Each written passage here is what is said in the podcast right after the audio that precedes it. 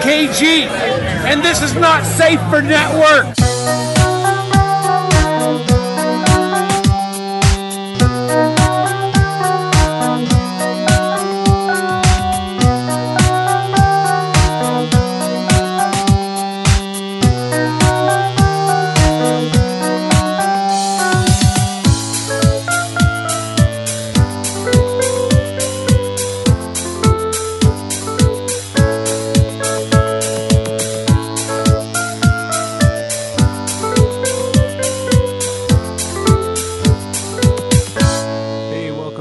Montucky Skies on Biggs. And I'm Brandon. So today we are doing a complete podcast on Steven Spielberg. There's all kinds of news. We're not going to cover it. I did plenty of prep work in preparation for this. Uh, we have three things to talk about specifically. Uh, got a tiny bit of uh, Steven Spielberg news. Then we're gonna review Ready Player One, and then we're gonna go through the top ten lists of Steven Spielberg. So uh, me and Brandon each have our own lists that we haven't discussed with each other. So this will be fun, I think. Uh, prolific director, definitely like been huge my entire life, and I think it's safe to say maybe maybe the most important director in history. I don't know about that, but I I would make I would make that case. I we can get into it, but as a producer, as a director, like he's just got so many movies and so many movies that shaped Hollywood so deeply that um, I mean, you can make cases for other people, but I I think I think that movies look completely different today if you take Spielberg out of the picture. So I'm I'm gonna say it. but uh, let's start with the news. So um, Steven Spielberg was doing an interview with the Guardian, and he suggested that Harrison Ford would probably be finished with Indiana Jones after Part Five, which they just started on, and that the franchise would probably continue with someone else, but they'd have to be it'd have to be remarkably different. Um, they asked if if a woman could be in the role, and he said. He said, "Of course, but she'd have to be called Indiana Joan, and there's nothing wrong with that." so I was like, "This is like a." There wasn't a video. This was print, but the way it read to me, it was blowing up as if this was a factual thing that was going to happen. I read it as more tongue in cheek. I don't know, but the the fact that he made that joke about Indiana Joan told me that like he wasn't seriously considering that. Um, I'm often for swapping gender roles, but this just seems like one that wouldn't work to me, considering that he's a total womanizer. yeah, When you flip that on its head, it just doesn't seem to play right to me, especially in the time period that it's in. It, it really changes the dynamic quite a bit, you know. Um, it's not to say I wouldn't go to it. I totally would. I'll go to even bad Indiana Jones movies. You know, I went to Once. Kingdom of the Crystal Skull. Yeah, I'll go once. we'll just blame George Lucas. but uh, I don't know. You have any thoughts on this? uh, not really. I mean, it seemed rather just kind of off the cuff. It didn't really sound like anything I would hold any weight to. This was one of those articles that as soon as I read it and it, it was like repeated everywhere. Like it was just one of those things that, that blew up all over. And I just made sure to not read any of the comments because you know, you know what I mean?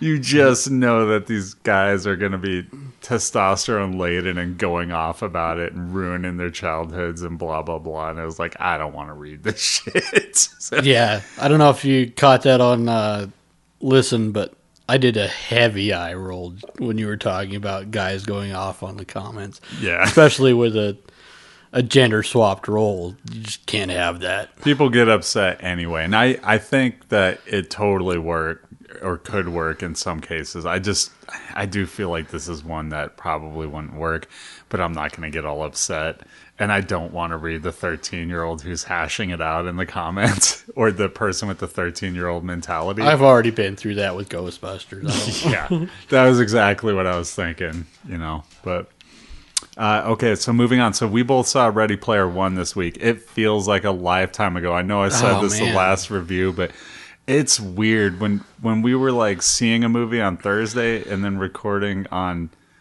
what day was it? Mon- Tuesday. Tuesday. It didn't seem like that long. I guess it was about as long, but there's something about that stretch from like Friday to fucking Thursday that just feels like a lifetime. You know? Yeah. And- yeah, well, I saw it. Well, I guess it was last Friday. Yeah, yeah, that's when I saw it too. Um, I, did it open on Thursday? Yeah, it okay, did. yeah, I didn't see it on Thursday because We were here. yeah, yeah, that's right, we were because I would have reviewed it last week if we did. That would have been a tough review because it's one of those things. Doing a review, seeing something like brand new is really tough. I've done it so many times now too. We've both done it plenty of times, but it's Yeah. just like it's hard to get a real good grasp on what what you just saw. you don't have time to fully contextualize it. Yeah. Um, yeah, I saw a movie today from Spielberg that we'll get to in the list. And I actually had a lot of time. I don't know. I had hours before we recorded. I mean, I finished watching it like noon. So I had a lot of time to contextualize it in my head. And it was a movie that was well contextualized anyway. So, like, that was easier. But there was a lot of time when we recorded the Thin Men podcast uh, that for a while there we were doing two movies every single podcast and the second movie i'd always see and then when i got back like often minutes after i got back zach and i would record so it was like i didn't have any time to like think about the movie whatsoever it was just like ready and go so if you give me a few hours it, it helps you know but i think we also i also did that with uh it was the x-men apocalypse is that the name of the one that The one with uh, Isaac uh, oscar isaac Oscar Isaac. Yeah. yeah yeah that Yeah. one that one you and brent had to wait outside my house for like 15 minutes for us to get back from so it was like literally from the theater to a review and uh, I think it would have been more negative if I had more time to think about it. I mean, it wasn't totally positive at the time anyway, but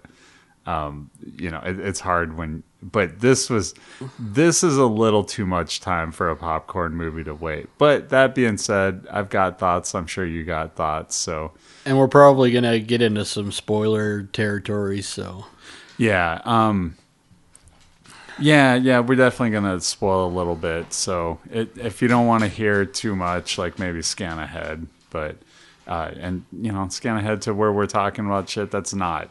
yeah, Ready Player One. There are no big twists in this movie. I feel like there's twists, but they don't feel huge to me. You know what I mean? no, there was something in there, and well, I'll talk about it here in a few minutes. But there was something I didn't see coming, and it was a real pleasant surprise.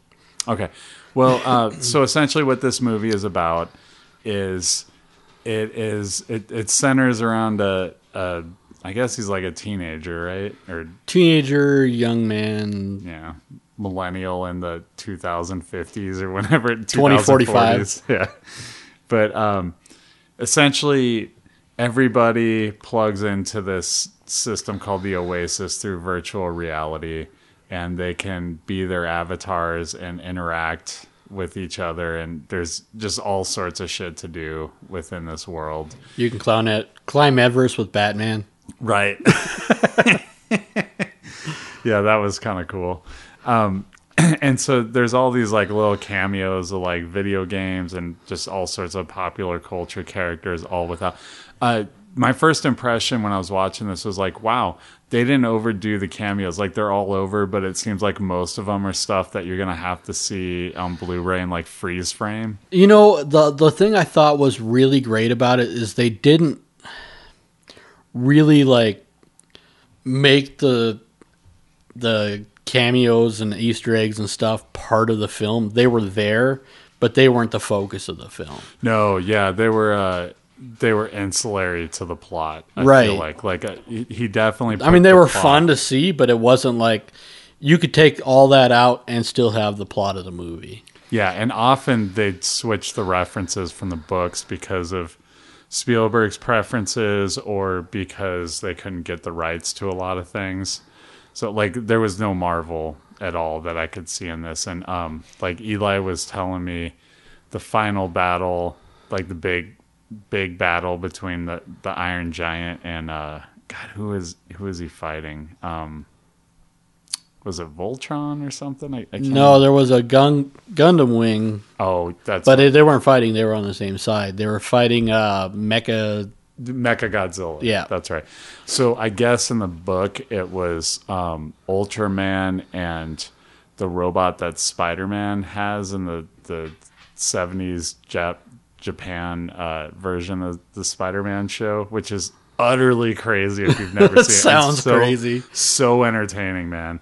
Like Mighty Morphin Power Rangers does not exist, and much anime as it is does not exist if it wasn't for that Spider Man show which was owned by Marvel, and they just let them do their own thing. And man, did they do their own thing with that show! but uh, you can see some of it on YouTube. Like it's definitely there. Um, which reminds me, I got in this weird rabbit hole of Turkish Spider Man. Have you ever, or was it no French Spider Man? I think. Uh, really funny. It's by the people who did for. Uh, was it Force Five or something like that? Like it's a really funny show that makes fun of like '60s shows portraying World War II. but they did this. They did this Spider-Man and like he always smokes and like it has very little to do with actual Spider-Man. It's like Eats a, baguettes. yeah, it, it- well, it's like a guy with like a red shirt and like really long curly hair, and he's got a beer gut, a big old mustache, and he like smokes cigarettes and drinks wine and stuff. And like, it's just not Spider Man at all, but it's fucking hilarious. I guess it was like a YouTube thing that they did. So I, I saw like the best of, so I'm gonna have to like sit down and actually watch this because it's really funny, and I know those guys kind of knocked it out of the park with the show. But that's a fucking tangent for another time. So Ready Player One, um, essentially the the main crux of the plot is that the creator of the of the Oasis died a couple of years before the show starts, and he had it's essentially Willy Wonka and the Chocolate Factory when you Right. break it down. Like, seemed very appropriate that they use that music for the first trailer because, like, that's really what this is. Like, he has an Easter egg that nobody. There was a race that nobody was ever able to beat, and so after a couple of years, most people just stopped it, except for a couple of individuals. One of them, our protagonist, and then uh, this corporation that basically wants to take over the Oasis. They get in the race, and essentially, at some point, he figures out how to beat the race, and like it's like King Kong is in there. And he just like if you can get to the end of the race, he pretty much fucks up everybody. And you don't want to die in the Oasis because you lose all your stuff. And apparently, like you have to buy your things in real life or earn them in the Oasis. So most people don't have a lot of money. So if they die in the Oasis, it, they lose everything, you know? Yeah. And it's interesting. They have all these sections. They have one where it's like everybody just goes to war with everybody all the time. Yeah, they have like a basically it's uh, like a Call of Duty like area where people are shooting at each other and like you can basically kill somebody else and take all their money and stuff and So it's a way to earn a lot of money, but it's also a way to Uh, really risky. yeah, lose everything. Um, and you see like the real life ramifications of that too, because um, the the main kid, and I keep saying I can't remember his name, but uh, his he's basically living with his aunt and her boyfriend, yeah, something like that. and at one point he borrows Again, Spielberg, no parents. That's not true. Sometimes he's got parents, but it's a tortured relationship. Depends on the movie. But um and we will get into that. Trust you me. But um there's a like there's a scene where the kid borrows the gloves from the boyfriend without telling him so that Well, it's can- his or his aunt. He borrows it from an aunt. Right. And then the guy basically Yeah, so gambles his shitty- mortgage by using like not having his gloves that he's used, and so he's totally blaming the kid. So it's like the economy is really wrapped into the Oasis as well. Um, it's really interesting though. Like he has to kind of unravel clues by going, like there's a library set up. Uh, the the curator is played by Simon Pegg, who's Yeah. in there, and uh, he he basically goes through and you can see all these points of his life that the creator's life that he sets up, and there's clues weaved into some of those things in the library. So um, basically, all the clues you have to like you know get from his life. But um i that's essentially the plot. I mean like they're fighting the corporation. They're coming after people there's a lot of stuff about nostalgia and like feeling like you have to like kind of understand the nostalgia to get through it it's done in a really interesting way i thought it's kind of nobody really questions that aspect of it but they question what corporations are are doing you know, to run this world. So there's definitely a message behind it, but it's it's an interesting one. You know, it's not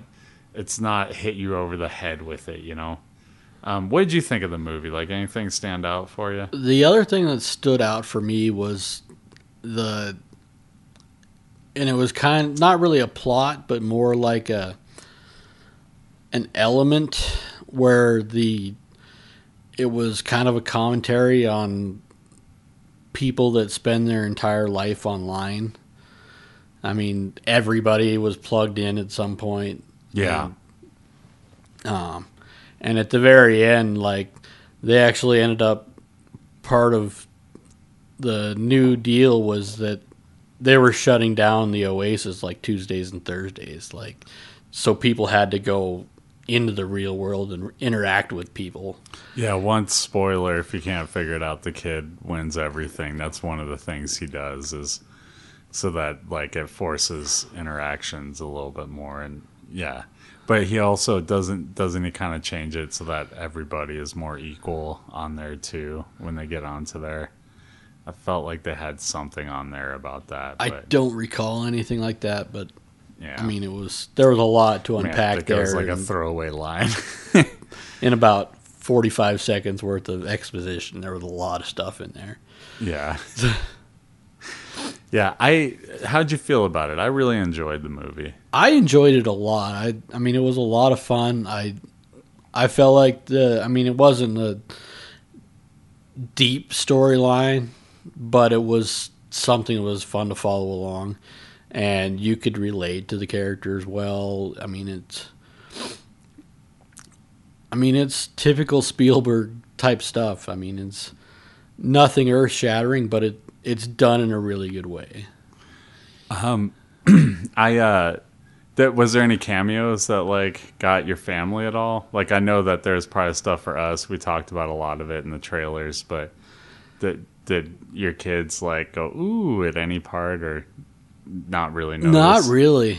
Yeah, there was one there's one thing with my daughter. Like she mentioned Batman or it's like she saw Batman, she's like and like Harley Quinn, I was surprised that she didn't react to Harley Quinn at all. But like the thing that she really responded to was Chucky.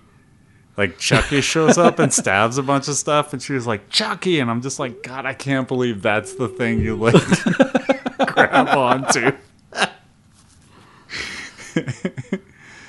My wife seemed nonplussed by that, but she enjoyed the movie too. It seemed like so. Yeah, I know my family really enjoyed it. Um, I know my wife really liked The Iron Giant. Yeah, Okay, that's such a great movie. Yeah, it really is. Yeah, it, I was kind of surprised that they weren't at any point having him go Superman, like when he was dying or something. Well, he did the uh, thumbs up like when he died in the Iron Giant movie. well, he didn't die; he Well. reconnected at the end. Well, whatever. But, it was yeah, the fair same. enough. Yeah. Um. yeah, I, I I just I thought it was fun top to bottom. Um, I figured out the last clue as soon as like they mentioned the game. I was like, oh, like there's a little thing in my head that kind of and, and I don't want to give it away because that that is like a real spoiler, but where they go with that, I immediately knew where they were going with that, and it didn't occur to me till I went to the movie. By the way, that like they picked Easter weekend to I open t- the movie. I didn't think Easter about it eggs. till like Yeah. three, four days later. I'm like, oh, they did the Easter egg movie on Easter weekend. Yeah, it occurred to me because when we went to the movie, I stopped. They had two different posters for it, like two different posters outside, and I was like, "Hey, look, kiddo! Like you can do the maze, and it goes to the Easter egg, you know." And she's like, "Oh, that's kind of cool." And she's like tracing her finger along and figuring out. My wife's just like, "I'm cold. Can we get inside?" but that, like, right around that time, I was like, "Oh, it's Easter weekend. They have another Easter egg buried into there. That's so clever." and one that people won't remember later. You know what I mean? But I, I kind of like that touch. But let's move on to the top ten, shall we? So, uh, so my list here for top ten Spielberg movies, I did it purely off of him as a director. I know you went a different direction. How did you cover this? So I included a couple of producer credits just because, There's so many. well, There's so many. especially, I mean, I was looking through his IMDb page and he has hundreds of producer credits. Um, and a lot of it is uh, TV show related. yeah, Amblin em- Entertainment. Yeah, so Yeah. I mean, there's a lot there, but I, I kept it. I mean, most of it was director based. I mean, there's definitely crossover with uh, producer credits, but I included one that he didn't direct, but definitely worth being on the list. Yeah. Yeah, there was a few on there that I thought about. But then I was like, you know what? I'm just going to focus on the director because there's so many. I was like, I'm going to hyper focus. But I definitely told you, cause it was funny. You asked what I thought you might ask immediately, which is like, do we include this movie? And I'm like, hey, if you want to, go for it, you know? Because he's just, he's so prolific and has his hand in so many things. So, Yeah. I mean, just TV alone, you can do a top ten list on TV shows that he's been. Yeah, especially with. when you. I mean, all the Warner Brothers, like Tiny Toons and Amazing Stories was like a staple of my childhood. I loved Amazing Stories. I mean, there was a lot of stuff there. What was the polygamous show he had on uh, HBO? Um, Big Love. That was a great show. I didn't really- realize he had his hand in that. Oh yeah, him and Tom Hanks produced it. Yeah, just a lot of shit. But let's let's cut to the top ten here. So um my number 10 was The Color Purple. This was one of three movies I watched that I- this week that I knew I had a whole like I, I hadn't seen them yet and I was like I always hear about these movies I better watch them before Purple rain. no, not Purple Rain. Wrong movie. No, this is um, Whoopi Goldberg plays a character in it who essentially, I, I think it starts in, in the early 1900s, and she has a really abusive stepfather who she thinks is her father, and he basically serially rapes her and her sister and is just genuinely or generally abusive. And he winds up selling her to uh, um like they're sharecroppers and he winds up sh- uh, selling her to a guy who's coming over and like he's a widower and he doesn't take care of his house and doesn't really watch his kids and so he needs somebody to to do that. So he winds up marrying her for a price and it's play he's played by Danny Glover and the dude is just an asshole and very abusive. Um, and you see just how those two males in her life just continually push her down and just make her so that she's very meek and very quiet and afraid to disrupt anything. And along the way like Danny Glover makes sure that his sis her sister is out of out of her life so that she's basically just she has nobody. And then he invites in um like a basically a, a lady that he's in love with who's a, a singer and had like almost married her and, and was having a, a current affair with her and so she he would just have her in the house all the time but she was very outspoken and didn't put up with any of his bullshit. And so Celia, uh, Whoopi Goldberg's character, finds herself kind of drawn to her. And then there's a slight lesbian relationship that they don't really explore, which I guess is really explored in the book. But Spielberg was worried about like losing producer credits or losing producers on the film if he explored it too much. Um, it's number 10 because like it is especially when you get to the end of the movie and you watch Celia kind of open up to the world and like finally like take a stand against Danny Glover's character. Um it's it's just really uplifting. Oprah's in it and fucking is the best character in the in the whole movie. Like it's just the parts are amazing. And Whoopi Goldberg like I understand now why that's considered the biggest snub in Oscar history her not winning that Oscar. Like her performance was incredible. Like it really is. And she's playing this character from like teens to like I don't know 50s or 60s and uh, she just nails it. Like she does such a great job. And it's kind of sad she didn't get more dramatic roles because I mean I don't know, man. She was really, really good in it. Like it, one of the best performances I've ever seen. It was just incredible. But it only hit my top ten because pretty much every male character, like every male black character in it, is a total asshole and just like an awful person. And it's not that that bothers me, but it's more that like they fall into like black stereotypes sometimes and I don't it's not anything overt, but it's definitely something that's there. And I know Spielberg didn't initially want to direct the movie because he didn't know anything about the rural south or, or what it's like to be a black person and so he was he thought that they should get a black director but i guess quincy jones who did the music for this movie one of the few ones that wasn't john williams um, he uh, he convinced steven spielberg to do the movie hold on so there's some problematic stuff in it but on the whole i, I think it's a a really good movie. Like it's the the story the story of the women is so strong in this movie that like it deserves to be in that top 10. What do you have at number 10? Number 10, I have E.T. the extraterrestrial. Okay. Yeah, that's one of the ones that like couldn't make my list, but It barely made the list.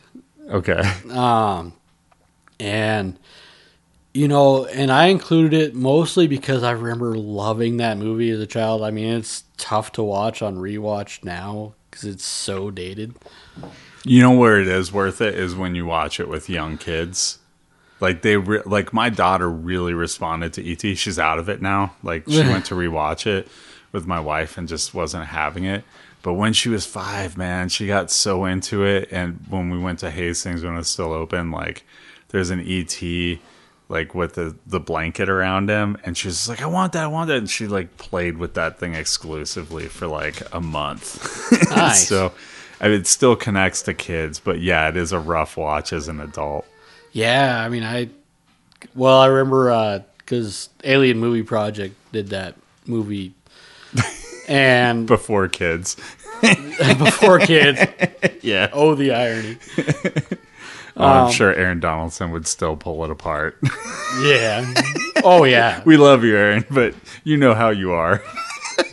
I wouldn't expect anything less. yeah.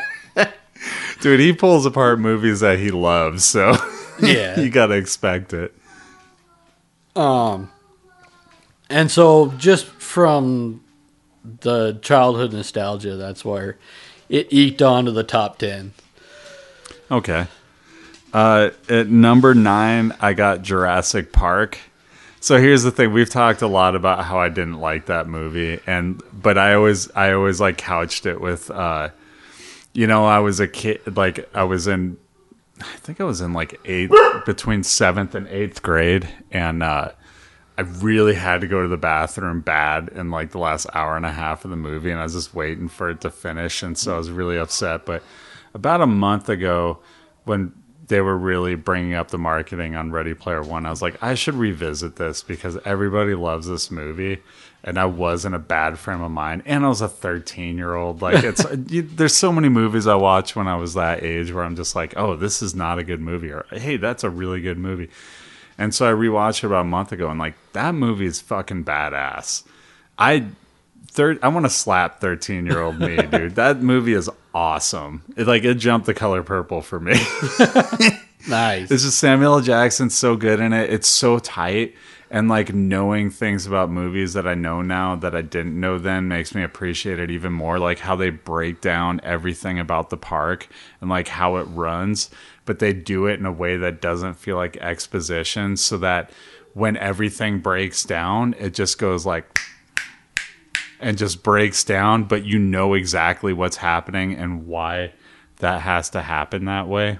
I gotta say too with that movie that the CGI holds up pretty well for when it was done. Uh, it's it's pretty believable that there's dinosaurs all over the place. So that movie definitely took CGI in a quantum leap forward. It was one of the the rare movies from that period that did it right. You know. So yeah, Jurassic Park number nine for me. Number nine for me is Indiana Jones Temple of Doom. Wow. I've always assumed I like Temple of Doom more than you, but apparently not. Because Uh, it, it didn't make my list, and it was one of the many that I just like cringed that I couldn't put on the list. Man, I don't know. It, it was always a soft spot for me for Indiana Jones movies. yeah. Dude, the heart pulling was probably my favorite scene when I was a kid. oh, boom, shaboom, oh, boom, shaboom. The Kalima. golly ma. It's so great. You know, and it's funny because I see like, uh, um, because especially on a Family Guy, I see like uh, homages to that quite a bit. Yeah. I, th- there's so much great stuff. Like that movie gets more shit than it deserves, and I know Spielberg isn't in love with it, but he was going through a divorce at the time, so that probably played into it. But um, I like it. I like that there's this really dark chapter in, in the Indiana Jones uh, trilogy. We not speak the fourth one, but um, Yeah, really that like one that. did not make this list. the only the only thing that doesn't quite work in it, and there's a reason for it, is that it's a prequel. And it's a prequel because Spielberg was looking at it after they were editing it. And he was like, you know, after everything that happens in Raiders, there's just no way that he would look at this as like crazy that gods affect things when he already went through this. He saw the fucking Ark of the Covenant, man. Yeah, so I think I think Raiders takes place in uh, 38, and so this one takes place in like 36, if I remember right. It takes place two years before, one way or the other, but um, and so the only reason that doesn't work is because they have that wink and the nod to the audience when he goes to get in that like the guy he runs he gets out of the he's approaching the bridge or whatever and that dude like does the whole thing with the sword. And then like he goes to pull out his gun all cocky and then doesn't have his gun so they choreographed the sword scene they were originally going to do in the last or i mean in uh, raiders, of the lost ark. But they didn't do that scene because harrison ford famously had dysentery. And so like he couldn't like he was like what if i just pull out my gun and shoot him in this scene? And then like we can come back and film that later. And he's like all right. And it was such a great moment. They just kept it in. I guess george lucas was really upset that they didn't have the sword scene. So you know they recycled it for this one but lucas was wrong about that that's why like spielberg is such a great director like lucas is a great idea guy but like spielberg was the shit when it came to directing you know Yeah. uh, any other thoughts on that one or No, and you know, you can check out other podcasts we've talked about. Yeah, we did a Raiders of the Lost Ark on Bill Biggs on film. So if you want to hear like over two hours of us talking about, we talked longer than the length of the movie because we just had so much to talk about. Yeah. Yeah, so you can definitely get your fix there. So my number eight is Close Encounters of the Third Kind. I'm not going to spend too much on this because another podcast plug. I I, I did this with Aaron Donaldson on uh, and Kate Donaldson on the Alien Movie Project, but it's just a it's a great movie. Um, I know a lot of people aren't going to be able to sit through it because it's like it moves at a 70s pace, which is like slower. But I'm fine with movies like that. Like there's so many 70s movies I just love and everything's just set up so well and it really really like changed like it created a new genre of like alien movies where you have like the kind of horrific aspect to it at parts but it's more wonderment than anything and that's just not something you saw in movies with aliens before close encounters. And it was the most successful movie of the 70s during the 70s that's important to, to say because star wars got re-released and wound up making way more money than close encounters of the third kind. But for the 70s it was wildly successful. And uh, that's that was watching that movie for the Alien Movie Project was when I noticed Spielberg's tortured relationship with his dad playing out because I was like, how does Richard Dreyfuss like his wife leaves his leaves with his kids, but then he just like takes off the aliens and knows he's not coming back for decades and he's just like okay with that and I was like that's really fucked up. Like being a father, I can't imagine ever making that decision. It doesn't seem like it ever crosses his mind it's because he had this tortured relationship with his dad that you really see in a lot of movies, which we'll come back to. But um, it, it was documented really well in that Spielberg documentary on HBO. It's like a three hour documentary. It's fucking incredible. Like they cover, if not all of his credits, all the ones that you want him to hit for sure, and a few more. And uh, it's very incisive or insightful, and um, it's just a really good doc. But uh, yeah, so I have Close Encounters of the Third Kind at number eight. At number eight, I have the BFG. Okay. Did not make my list.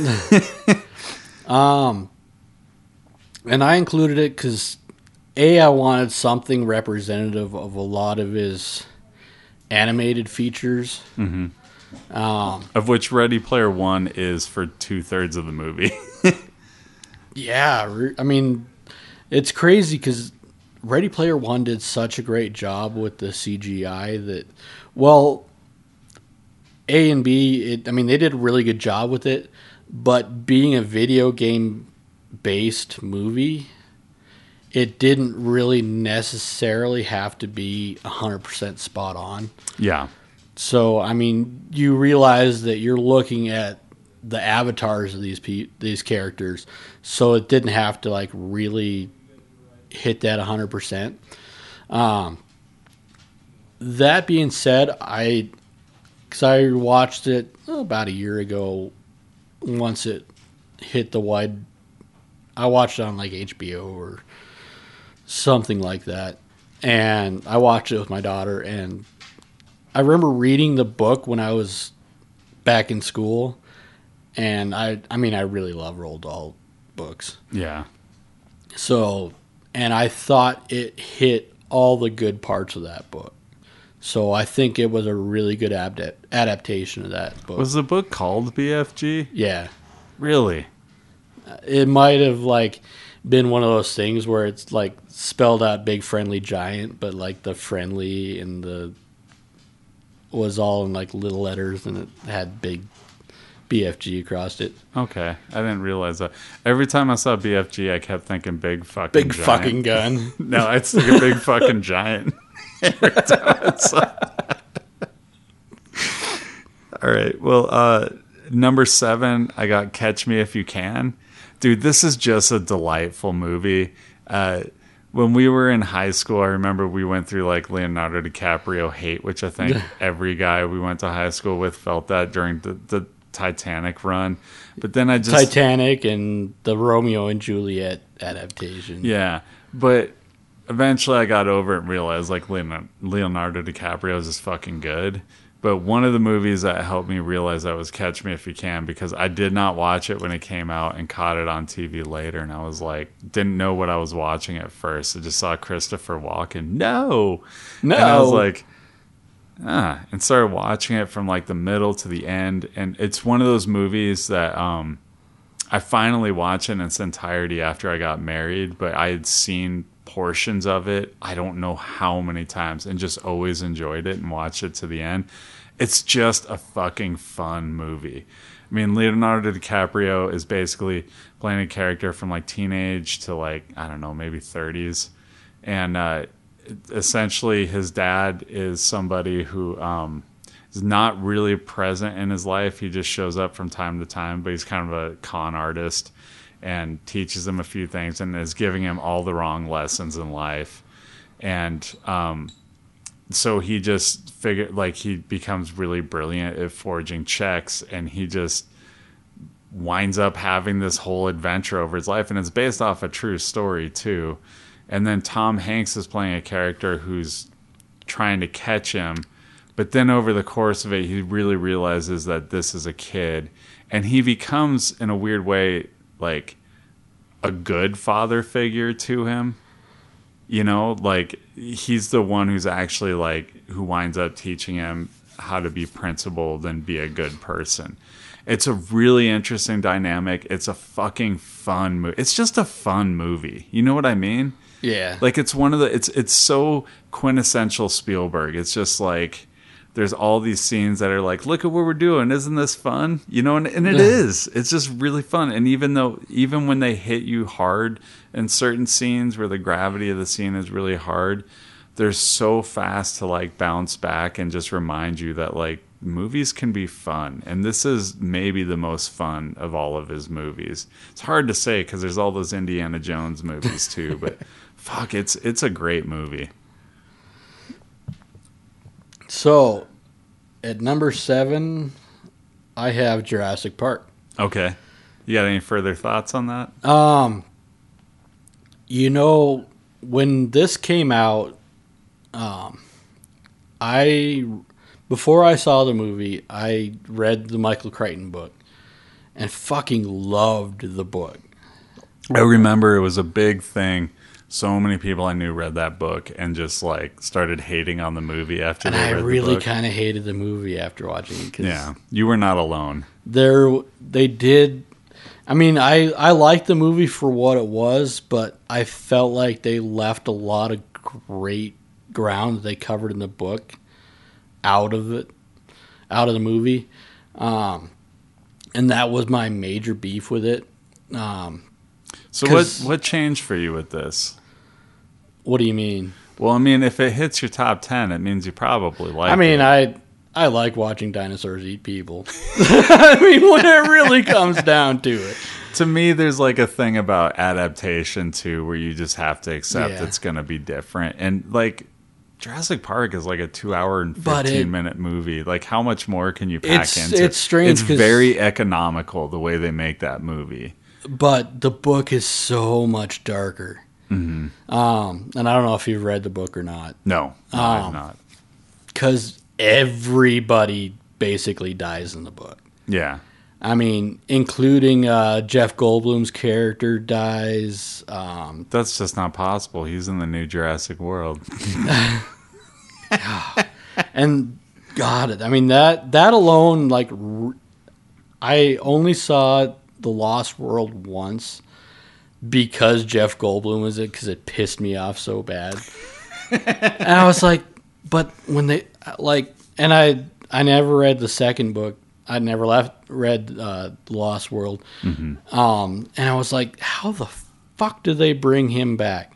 Because he is definitely dead in the Jurassic Park book. Yeah, but not in the movie. That's how they brought him back. and so I mean it really like really bothered me. Um and that was my major gripe for a long time on that movie. Um the grandfather that runs the park or that owns the park, he dies like he got eaten by a bunch of little chicken zombies or dinosaurs, not zombies. And having not read the book, I do got to say in the movie though, it's to me it's probably a better beat that like you see him looking out at the park and just like realizing what a horrible mistake he made. You know, they did a good job with when they. I mean, they made the, the turn on it, and they did a really good job with it. eh, But it, I mean, it just because it was such a a drastic change from the book. Yeah.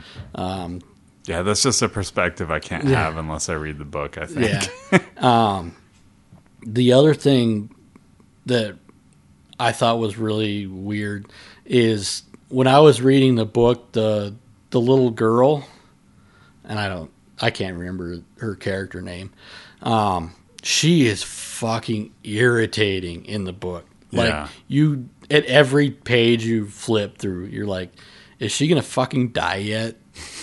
Well, I'm glad they didn't do that for the movie. and she see there was only three people that made it off four people that made it off the island in the book.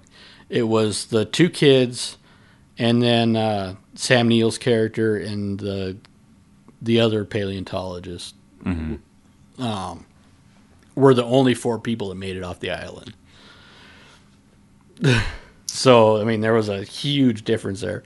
But that being said i i mean i i enjoyed watching people get eaten so yeah, I'll probably watched the new Jurassic Park. Uh, trailer hasn't really blown me away, but like I don't know, I enjoyed the last one, so maybe help me go back and watch the the first one again, and then I just realized I was fucking wrong about the first one. So, uh, so at number six, I have Indiana Jones and the Last Crusade. Uh, I think that one way a long time ago we did a, a sequel bracket of like the best sequels of all time, and that wound up winning our bracket. No, it lost to The Godfather Part Two. Yeah. It was in the finals. It's a great fucking movie. Um, so this is when we talk about like the father relationship with Steven Spielberg. This is where you can see that the relationship starts to get better because you have Sean Connery's character, like you know Henry Jones Jr. and or Senior, excuse me, and he's very distant from his son and seems focused on things that are not his son. But at the very end, like the Grail, the thing he spent his whole life seeking out, he winds up forsaking it for his son, you know, to save his son, and tells his son, Junior, let it go. Like, it's so fucking touching. And, like, it's touching in a movie that is wildly funny. you know what I mean? Yeah. Like that movie is funny as shit. The action scenes all pop, they all work. Like that Hitler thing, I still still feel that intensity when they're at that book burning and uh like Indiana Jones has got to get that uh he's got to get that the grail diary yeah, the Grail diary back from the the professor, and he's at this big Uh, at this big book burning, and then Hitler walks up and like is right in front of him and grabs the diary from him, and then just signs it and hands it back to him, and it's like, oh my god, that is so funny, like. Th- like when he throws the Nazi out of the blimp, he's just like everybody's staring at him, and he goes, "No ticket." And then everybody like shoots their tickets up in the air. Like, there's just so much shit in that that's so great. yeah uh, one of my favorite scenes in that is when uh, they're going through the tunnel they're being chased by the the guys in the airplanes and like he crashes it and you see him driving and then the the guy in the airplane like the airplane body's just like bouncing along through the tunnel and, And he gives him that look Yeah, that side look, like I can't fucking believe this.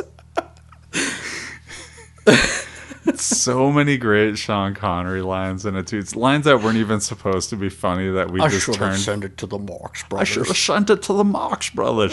That's a, that's an interesting choice they made for that movie too, because Marcus is a fucking bumbling fool in this movie. He doesn't know his head from his ass, and in Raiders he's really smart and very like quiet and like just plays down the character. And this one he's just a fucking moron. but like, who cares, dude? It works so well. Saul is great in this movie.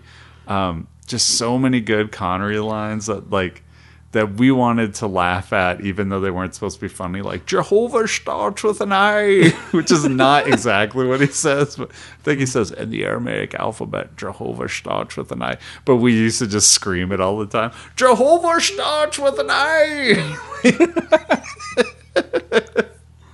I love that movie. Uh, what do you got at number six? At number six, I have, and this is where I differentiated from you, um, and I included one of his producer credits, and I didn't want to fill up my list with extras, but I included the entire Back to the Future franchise Oh, nice. Smart. because being a producer credit. So I mean, we're going to condense it down into one movie, but that That's a smart way to so go. much fun. Movies, Yeah, that trilogy is great, man. It's great that they had the joke at the end of the first one to be continued, and then they got to continue it because it was so successful. yeah. But they're they're really fun. Uh, have little gripes with the first one with the time travel stuff, as we've talked about. We don't have to revisit that ground. Just Steven, hire me. Like I can help out Zemeckis. We realized he had some issues. Clearly, you worked it out for part two because that shit works, and that shit was complicated. So, yeah, that shit was way complicated. but yeah, those are just fun movies, man. Yeah, I have Take Me Back in Time like locked in my head. gonna right go now. back in time. Yeah, great movie. And any other thoughts on that or? I mean, if you haven't seen it, fucking see that because that shit is fucking classic. Yeah, and Zemeckis, who directed it, was on a hell of a run then too. I think he did *Romancing the Stone* right around then too, and Still a great movie. yeah, a couple other like really great movies. Like the '80s was fucking Zemeckis's like strong, strong run. Yeah, if I'd done producer credits, I think I would have had *Gremlins* somewhere on my list too, because I know he produced that one. But it's like Joe Dante directed it. yeah, Yeah. Anyway, yeah. And I, I did not include the Gremlins, but um, I, you know, I don't know if he had Gremlins. I know he was definitely on Gremlins too. who? Uh, Spielberg. No, no, he he did it. Yeah, like like Gremlins is definitely. I thought he directed it for the longest time because his name's at the top of the poster, but it's he was using his name because it, it was his new company, you know. Um, but it was definitely Steven Spielberg presents the Gremlins, but Joe Dante directed Gremlins one and two. Um, anyway, uh, so at number five, I got Saving Private Ryan. Um, this movie is like I think a, a pretty accurate portrayal of World War II. Um, my grandpa on my mom's side, uh, I he was watching the movie with my mom. Like they they they like rented it on VHS or something, and he was watching the scene in Normandy. And my grandpa went to Normandy, I guess, two weeks after the initial invasion, and uh, he had a really hard time getting through it. I guess he was shaking and stuff, but he he liked the movie, thought it was really good, but said like it was a little too accurate on the Normandy beach thing. But my grandpa went in two weeks afterwards, and apparently, um, like his entire unit, only him and one other person like made it out of Normandy.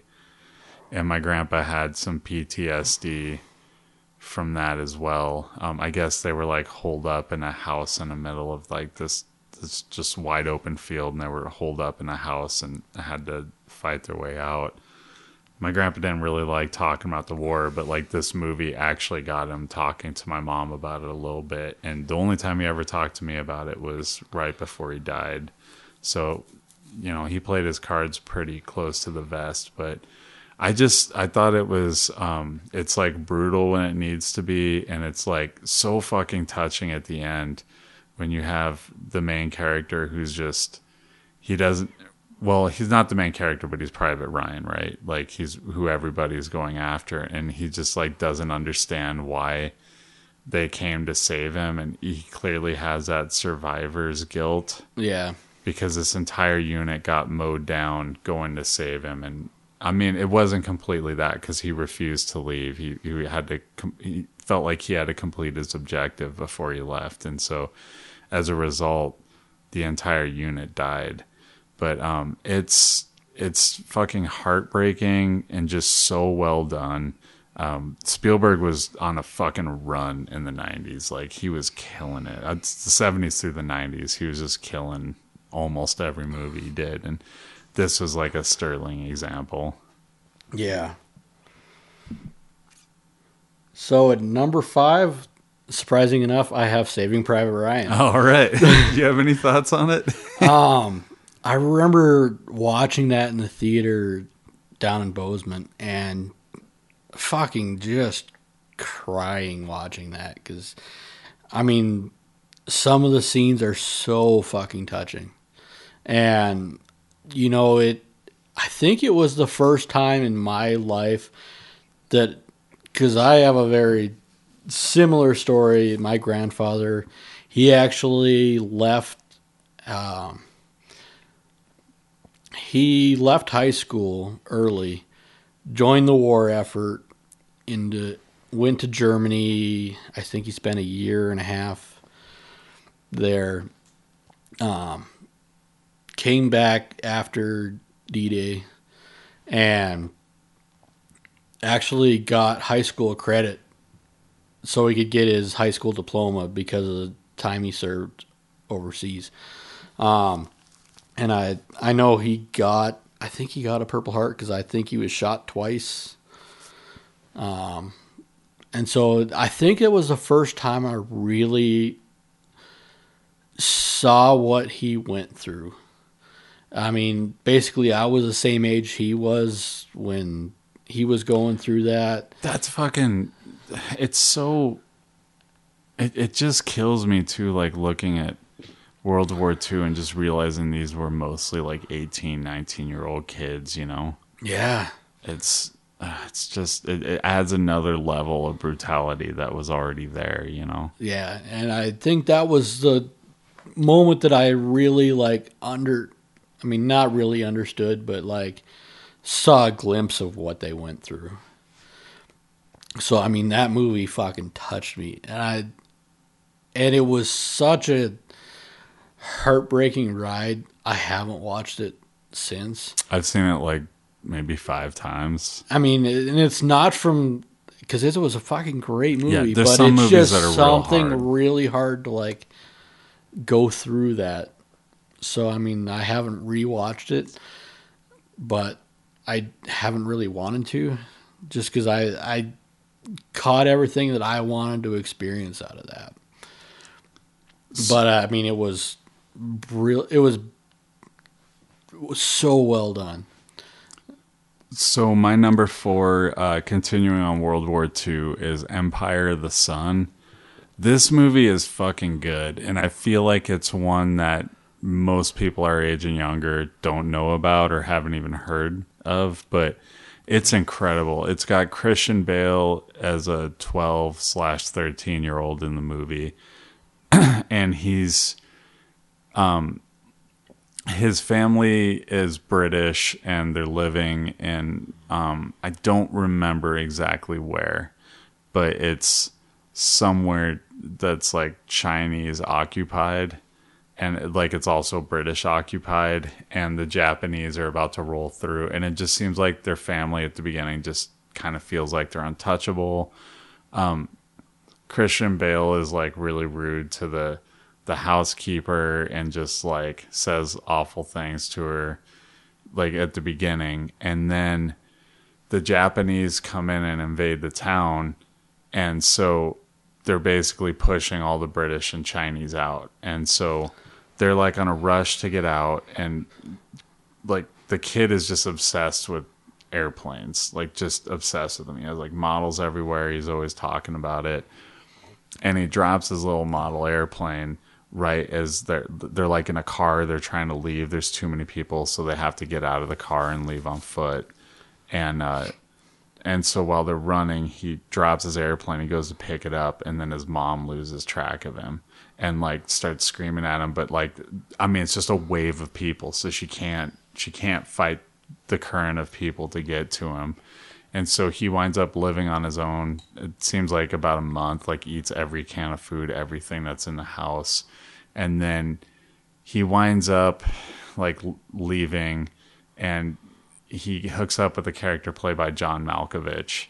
And he's basically kind of a scuzzy guy who knows how to get around. And uh Joe Pantoliano too is in it. Like a lot of lot of big people I didn't know were in this movie but um and uh so they basically they're going around town and they're just finding empty houses to like rip off and like they're Americans in in town trying to make whatever quick buck they can. And in the process they wind up going to a house that they think is going to be a big score. And they take the kid along because he's he was rich and affluent so like he knows all these houses. They wind up popping into this house and it's filled with Japanese soldiers. And so they take them and they like move him to an internment camp. And then you see this kid. He's basically he starts out as a kid, but like you see him age because of what he has to go through. And it's just awful. Like the the things that he sees and what they have to do to survive. And meanwhile John Malkovich is kind of taking him under his wing, but he is a slime ball. Like there's no question about it, but he's a survivor and he knows how to survive. And so he's getting pieces of of like this guy from me. He's trying to remember his parents, but he's starting to get to the point where he can't even remember his parents because he's he's just so mired in it.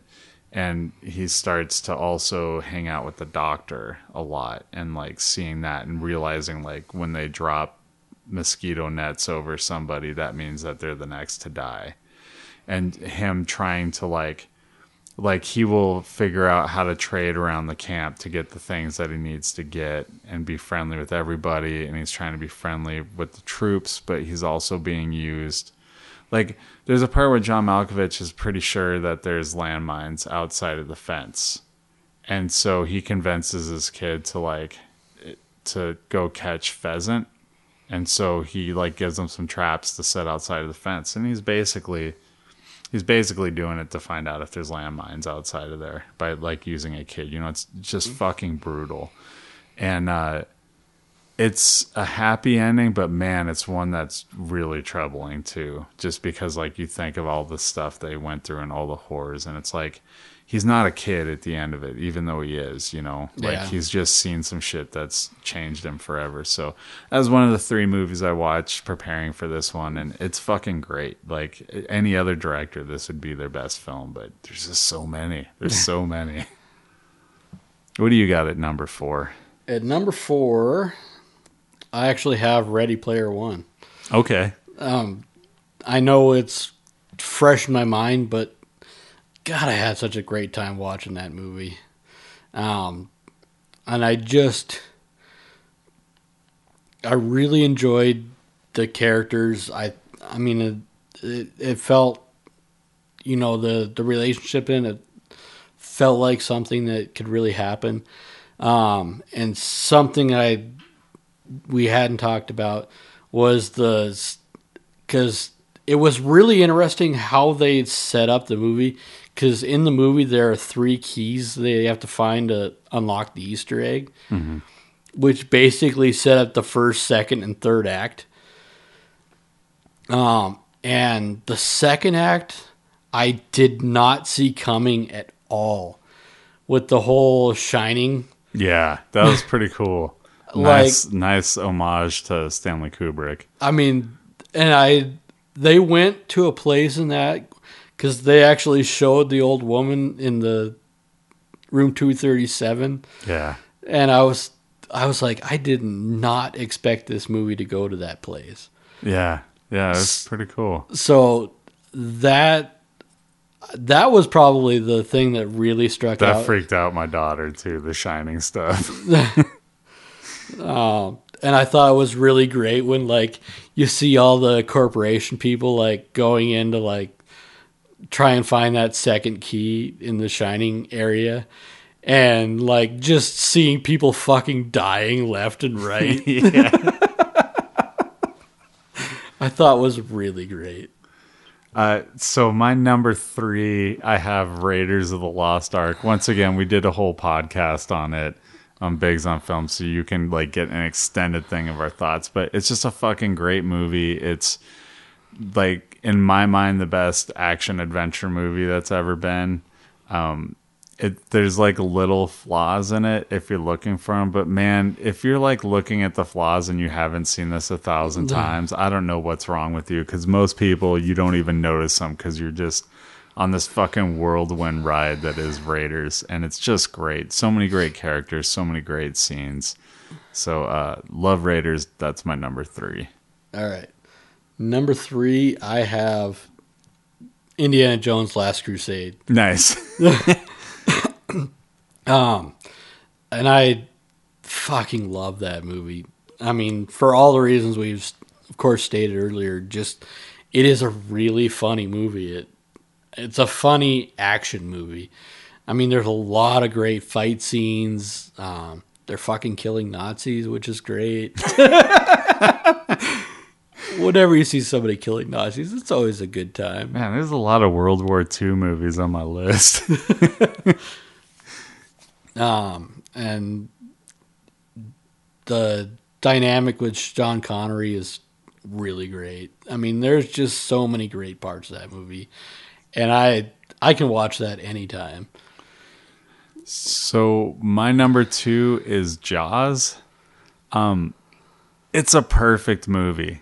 It's so fucking good. And- also my number two. Yeah, I, I gushed about it on that horror movies when we're doing the horror movies, so I won't spend too much time talking about it. But it's just like there's so many iconic lines. Like every performance just kills it in the movie. It's like perfectly paced. The fact that the shark broke down and he found a way to film around it made it such a better movie and so much more intense. Like I was talking about this another alien. Uh, no, I guess this is a real roulette episode. See, I'm plugging all over the place. There's a real roulette episode I did not that long ago with Aaron Donaldson, and uh, we were talking about. Um, oh God, what was the fucking shark movie we did? Deep Blue Sea. Yeah, Deep Blue Sea, and uh, I was talking about like why shark movies like that don't scare me, and it's like with Jaws, there's like the whole thing where you see the camera coming up and you don't know what's coming, and so it's just like it's uh it's frightening the way that they film it. But when you see the shark too much, it just takes away from it. And Jaws is the only movie that's done that right. Yeah, Everybody else is like, no, we're gonna show the shark all like all the time. And Spielberg couldn't. Like he couldn't, so he found a way that worked way better than if he had shown the shark. Like I really believe that. It's just a fucking perfect movie. yeah. Um, God, I love that movie, and it's and I I enjoy the entire franchise of the Jaws movies, even like two, three, and four, or I guess the Revenge, but I love that for all the wrong reasons, but none Yeah, of those all- had anything to do No. with Spielberg.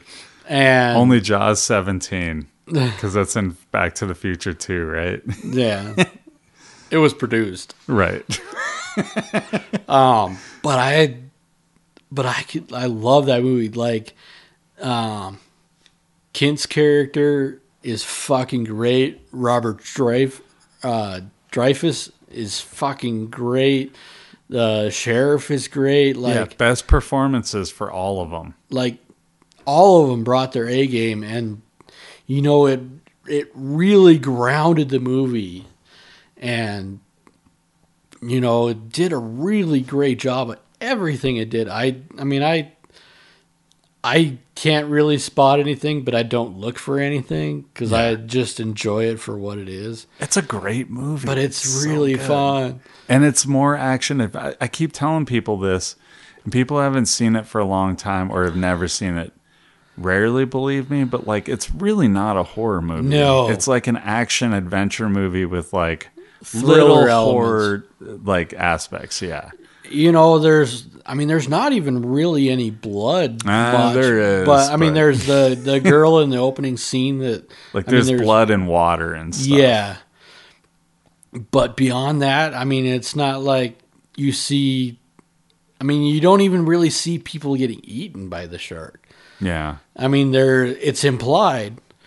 I mean, like the like I said, the opening scene, it, you definitely this girl got eaten by a shark Yeah. But you don't physically see the girl getting eaten. So I mean, there's a lot of implied violence in there, but it's not shown. Yeah. It's the implication. The implication. I'm curious if we got the same number one. So just let me know if if I know we don't. okay. I got Schindler's List at number one. No, I don't have that. Okay, I was just curious. Okay, Schindler's List. Have you seen it? No, and Okay. that's why it's not on my list. Okay, that's fair. I was like, this is controversial. so I saw it today. This was the the third movie. I saw The Color Purple two days ago. boy, you want to talk about a murderer's row to sit through. Great movies, but holy fuck, dude, I feel like stripped out emotionally because I watch A Color Purple, which is pretty intense, and then Empire of the Sun, which is even more intense, and then Schindler's List this morning, and like, holy fuck, dude. I all right. Let me just preface this by saying it's a three hour and twenty or no, three hour and fifteen minute movie. I started watching it. I started crying at the twenty minute mark. I had to pause it halfway through. I got a, like filled up my glass of water because I cried so much that I was starting to dehydrate and then I cried through the rest of it. Like it's a fucking incredible movie. Um it's basic for for those who don't know the story. So Oskar Schindler uh, was a real life person who was a war profiteer from Czechoslovakia who is in Germany, and he came there because he realized that the German government was they, they were basically setting up a deal with a lot of business owners where like you can have Jewish people work your factories and then you can you can pay them one third the price, but you just pay it to the government. You don't pay them essentially, and then they can get like food or whatever to get by. So he's looking to make money, and over the course of it, I mean, he's very arrogant at the beginning, but like also very charming. Like you can see, like um, Liam Neeson just like turns on the charm at the beginning, so you can like see how charming he is, but also like just cold. And his whole thing is he's going there to make money, and he thinks that's going to be his legacy. Like, and really, really believes in that legacy because he came from nothing. That like he's going to leave rich. And then over the course of it, like Ben Kingsley plays an accountant who's an amalgamation of people in real life, but um, he he plays an accountant who's very distant from Schindler at the beginning and uh, sees that he's there just to make money and is not a fan of it, but he needs to get by, so ultimately winds up working with him and going through the ghetto and and uh, the the Jewish ghettos that they set up and, and recruiting people. And over the course of it, Liam Neeson starts to soften when he's seeing what's happening because he is a war profiteer, and it's it doesn't really hit. I mean, it's so gradual over the movie. Like this movie could not be a minute shorter. Like honestly, because you need it to be stretched out and show like this evolution of thoughts of of Schindler. But um, when they when they basically when they kill everybody or ship everybody off to the concentration camps in the ghetto he's watching it from this hilltop and it's just fucking brutal and you're just watching all these different things like people hiding in pianos and then when they go to sneak out like they hit a key and then the, the nazis like you know run up there and kill them or like people hiding in toilets people like just hiding everywhere and just being killed ruthlessly. But then also these little moments where like you see a kid who's like in the hitler youth and he sees like a a Jewish kid that he knows and and his grandmother and like shows him where to hide. And then the Nazis come over and you know the the kids actually Spielberg is really good at like working with kids in his movies. Like that's something yeah, absolutely. Yeah. And like this is no different. Like he has all these moments with kids which is important because you forget sometimes like in the horrors of what's happening like they're doing it to kids too which makes it even worse as bad as it is.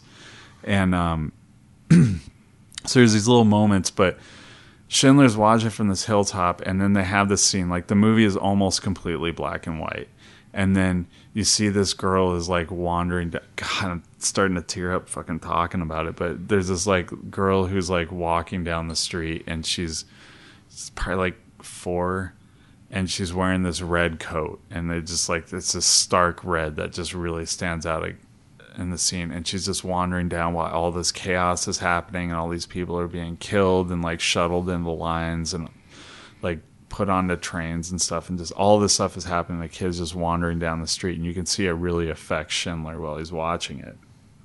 And then over the course like later on in the movie um when schindler starts to realize like this is like he's full on working against it at this point, but like very subtly. and he goes outside and because it's in black and white it looks like it's snowing.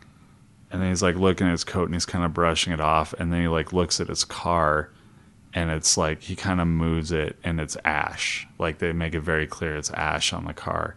And so he has to constantly go to the concentrate or one of the concentration camps not auschwitz that comes later but he goes to one of the camps because he has to kind of check in on everybody or with the nazis and like make sure business is going well or whatever.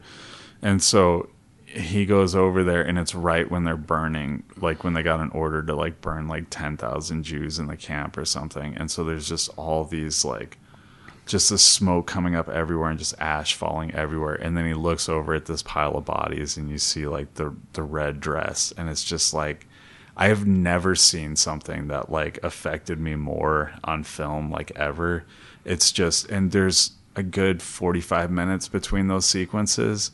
But like when you see that it just like because they like single out that one thing and make it so stark it just fucking in a movie that's just filled with so much brutality and so much cruelty it just it's fucking devastating.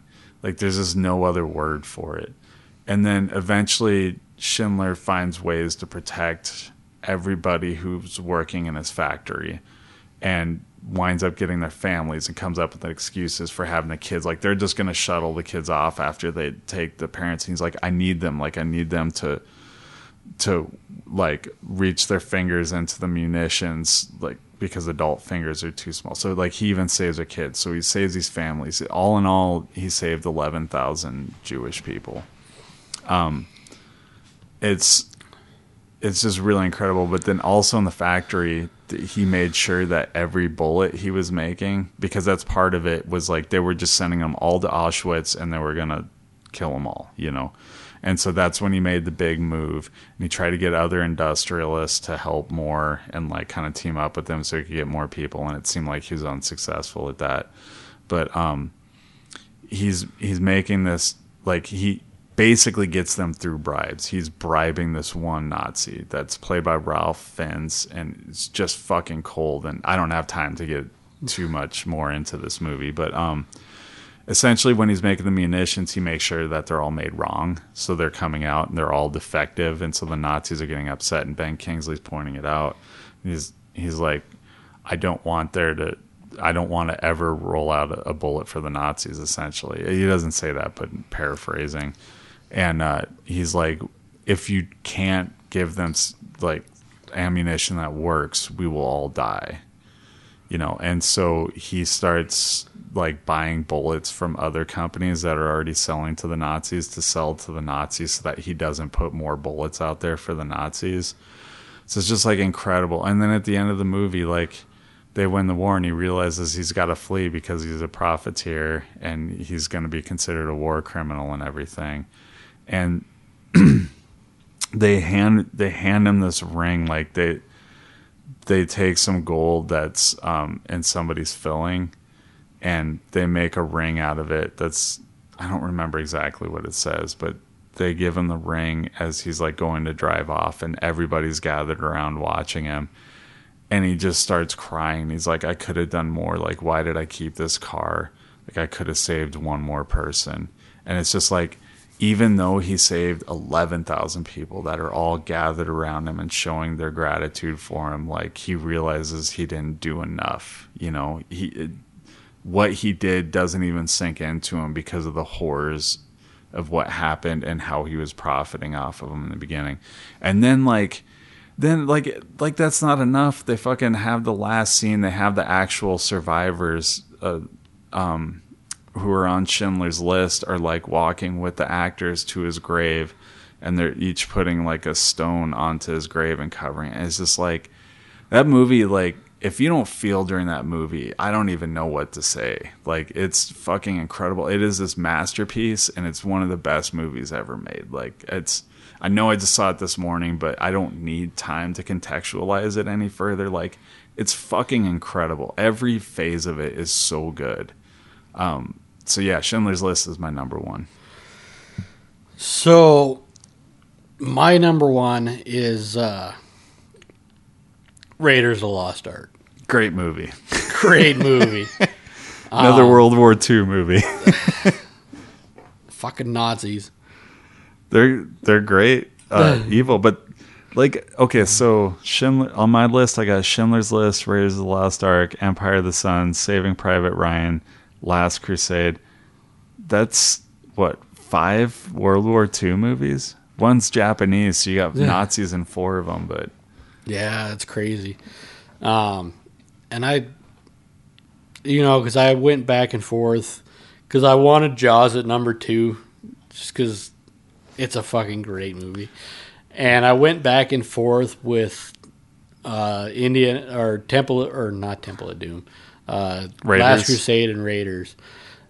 Which I was gonna have one, and which one I had three. Um, it's funny because they are number one, number three yeah, released chronologically. um, but I think I ultimately put Raiders at number one. Um, and I've talked, we've talked about the ranking of those numerous occasions on many podcasts. yeah, Um, and the reason I put Raiders number one here because I do think it, it was his penultimate rate or uh, Indiana Jones movie. Um, mostly because it would first introduce that character, but it's such a well put together movie. yeah. It's different than the other ones too. Um, the way that they set everything up, like they don't have to establish a lot of setups in the other one because you already know the character. They but did the it in the setups first are one. fucking so good in the movie. Like the first time, like when you see Indiana Jones and like you see a shadow and stuff, and like I don't know, just introducing him with that the whole sequence with the Rolling Stone is just fucking phenomenal. With Alfred Molina and Yeah. Sallah, we just first see Sallah and he fucking kills it. Such a fun character. As very dangerous. You go first. Bad dates. he has a lot of great lines in that. Yeah. John Rhys Davies. So that's why I put it number one. Yeah. I mean, I'm not blaming you. And you haven't seen Schindler's List. so- And so I wanted to. I did uh, put a couple of honorable mentions together on my list because it was stuff that I really liked, but it didn't like. It didn't make the cut. yeah. Uh, Schindler List is number one honorable mention because I know it's a fucking great movie. It's also hard for me. There's been there's been many times over the last 10 years that I've tried to sit down and watch it but realized I didn't have the 3 hours and 15 minutes to watch it. It's Yeah. kind of tough to make time for movies that long. And so I, sometimes. I mean, I really, I thought I like because I know what. Up to this week, I know you hadn't seen it and I hadn't seen it. Yeah. So you're like So I could I- skate by on this. I really wanted to make sure that that like movie got its due because I know it's a good movie. yeah. and really important. Uh, By the way, by the way, before you jump into that, that was something else I wanted to say that I was thinking about earlier. I think that Schindler's List is more important today than it was 25 years ago when it was made. And yes, it was made 25 years ago. God damn, I know, but damn, um, I feel old.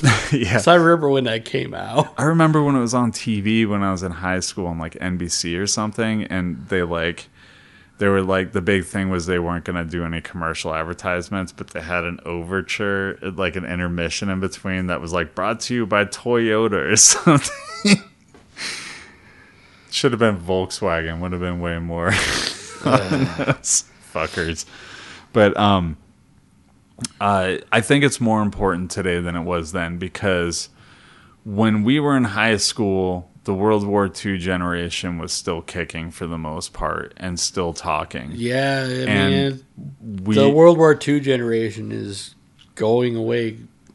and rapidly. Holocaust deniers are spreading rapidly too. And with Just fucking listen to half the shit Alex Jones says. That motherfucker.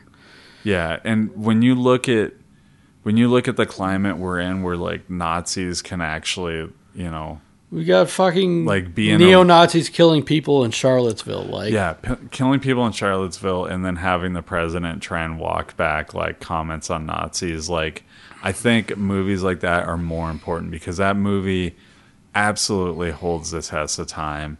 And you need pieces of art like that because it will reach people who might not be reached otherwise. Like, I'm not talking about the people who've already made up their mind that the Holocaust didn't happen because I don't know what to say to those people. I know it's not always hope.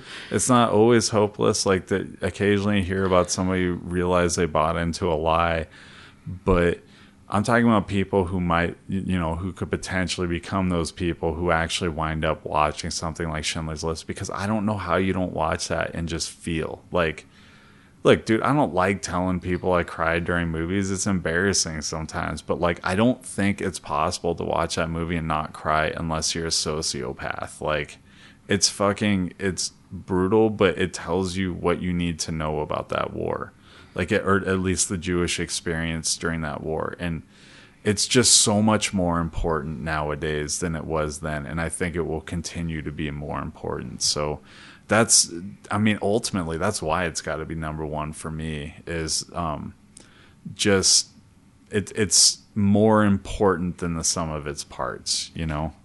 But anyway, sorry.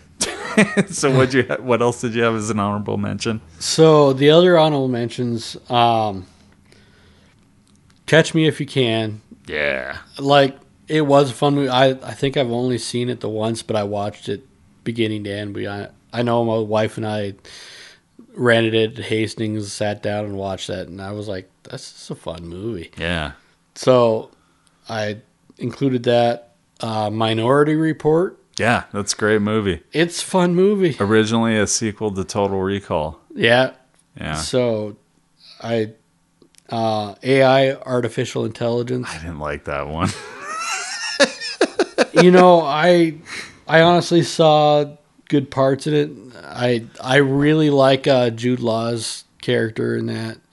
there was things I liked in it. I Yeah. just, on the whole, it felt weird. It's probably because it was a Kubrick thing that Spielberg wound up finishing for him. So. Yeah. Um, and then the terminal. Yeah, dude, I'm glad you mentioned the terminal because that was a. I was really hoping that would crack my top ten, and when I started breaking it down, I was like, I can't. I, yeah, I couldn't even put it in my top thirteen. but it didn't make my movie. top 13 either, but I mean, I thought it was really, it was an interesting uh, box movie Yeah, it's really or a bottle movie is. yeah. It's it's about. It was kind of about how we were treating immigrants in the country during the Bush administration, which is so much Post worse 9 now. 11 stuff. Yeah, but um, it actually I'll I'll kind of use Spielberg's words to talk about it. He says like with movies, you always try and go big. And he says in a way this is am- antithetical to everything I've done because this movie is small. Like the scale of everything is small. It all takes place in an airport. It's just an immigrant stuck in an airport for like what two months. He's I thought it was like a year. Maybe it was a year. Yeah, I haven't seen it since it came out, but um, I mean, essentially, he's in this weird political no man's zone. Uh, Tom Hanks's character, where he can't he can't go back to his home country because it's in civil war, and they won't let him defect to the United States. or even go to a different country. It was just a weird. So he's just stuck in the airport, and he's finding Limbo. a way to live in the airport. And they're expecting him to run at any point, but he's not going to run because he doesn't want to get in trouble. Yeah. And so like even the immigration people are throwing up their hands and they're like, I don't know what to fucking do about this guy. they're ready just to arrest him, you know? So it's yeah, I thought that was a really good movie Yeah, too. Yeah. It was a. I mean, it was a really good because, um, and I don't know if we've talked about bottle episodes of TV shows on this podcast before, but No, but I know what they are. Yeah. They're, they're self-contained. and basically a small intimate setting where it's really dialogue driven. Mm-hmm. This is a bottle episode movie. Yeah. And I mean, I don't know any other way to describe it, but that's really what the heart of that movie is. And they does do such a great job with it. Tom Hanks is fucking great. Yeah. Yeah. like probably his second best performance in a Spielberg movie. Maybe he's done a lot, but uh, the, the Post is one that I wanted to mention. I thought that was going to hit my top ten, but it just didn't. And I did a review on it not too long ago, so I won't revisit that right now. But Yeah. the Post was really good. Uh, fucking just so many good movies. There was another one I wanted to mention for sure. Um, did you have any other ones? Or? That was my last one. Okay, let me think. Let me think. We talked about ET because you brought it up. Yeah, I don't know. I know. Oh, uh, I really liked Lincoln. I thought Lincoln was really good. Yeah, and I didn't include that because I haven't seen it. Yeah, couldn't quite crack my top ten, but like really good Daniel Day Lewis performance. Munich was really good. I didn't like it as much. Like there's a lot of people that put in his top five. I wouldn't go that far, but I thought it was pretty good. Like it was definitely a very timely. Like it, it was much like the post in that like you could see parallels to 9-11 but it, it was about an incident from the 70s you know Yeah, seventy two Munich Olympics. yeah. So, um, yeah, movies of Steven Spielberg, fucking best best director ever. Most I'm not conceding that point yet. I, I I don't think I said about the best director, but like he's definitely the most affluent um, director in Hollywood. Like he is influenced more than any other person in Hollywood history. I really feel that way. Just with so many of his movies and where they've taken cinema and you know what he did as a producer and so much of the stuff he shepherded through. Like if you pulled out all of Especially when you influence, you know it's really hard when it's hard to like refute reboot or rebut that, especially when you like really dive into his producer role. Yeah, It's which we hardly touched. Like, Yeah, I mean he, I mean he's one of the big producers at Warner, which produces some fucking great film. well, he he owns DreamWorks, and uh, he does um, Amblin Entertainment. Amblin, yeah, for TV. So, like, he he I- has his own studios now, but he like he works for other studios doing movies too like because studios will partner up to pay for stuff so like ready player one i believe was uh, dreamworks and warner's but warner's has the big thing because they put in the most money so God, you know it's really hard. Yeah, I'm not going to concede it. all right let me put it this way who do you think is bigger You know, it more influential. It's hard to really put anybody up against him. you can't Better, I could I could name better. i didn't say better I, I, best. Well, I was I was teasing about that part, but like the most influential of all time, I really feel like like just You, I can't name anybody that would hold a candle to what he's done. yeah, it's incredible. Now, if you talked about producers, I would say Kathleen Kennedy because she's the most successful producer of all time. She also produced seventy five percent of Steven Spielberg's stuff. Plus George Lucas's. Yeah, So yeah, but other people too. Like she's and now she had Star Wars, so you know she's Yeah. done a pretty good job. But um, when you take in the whole scope of what he's done, it's just fucking incredible. But this is a good place to stop, so take it easy. Ready Player One.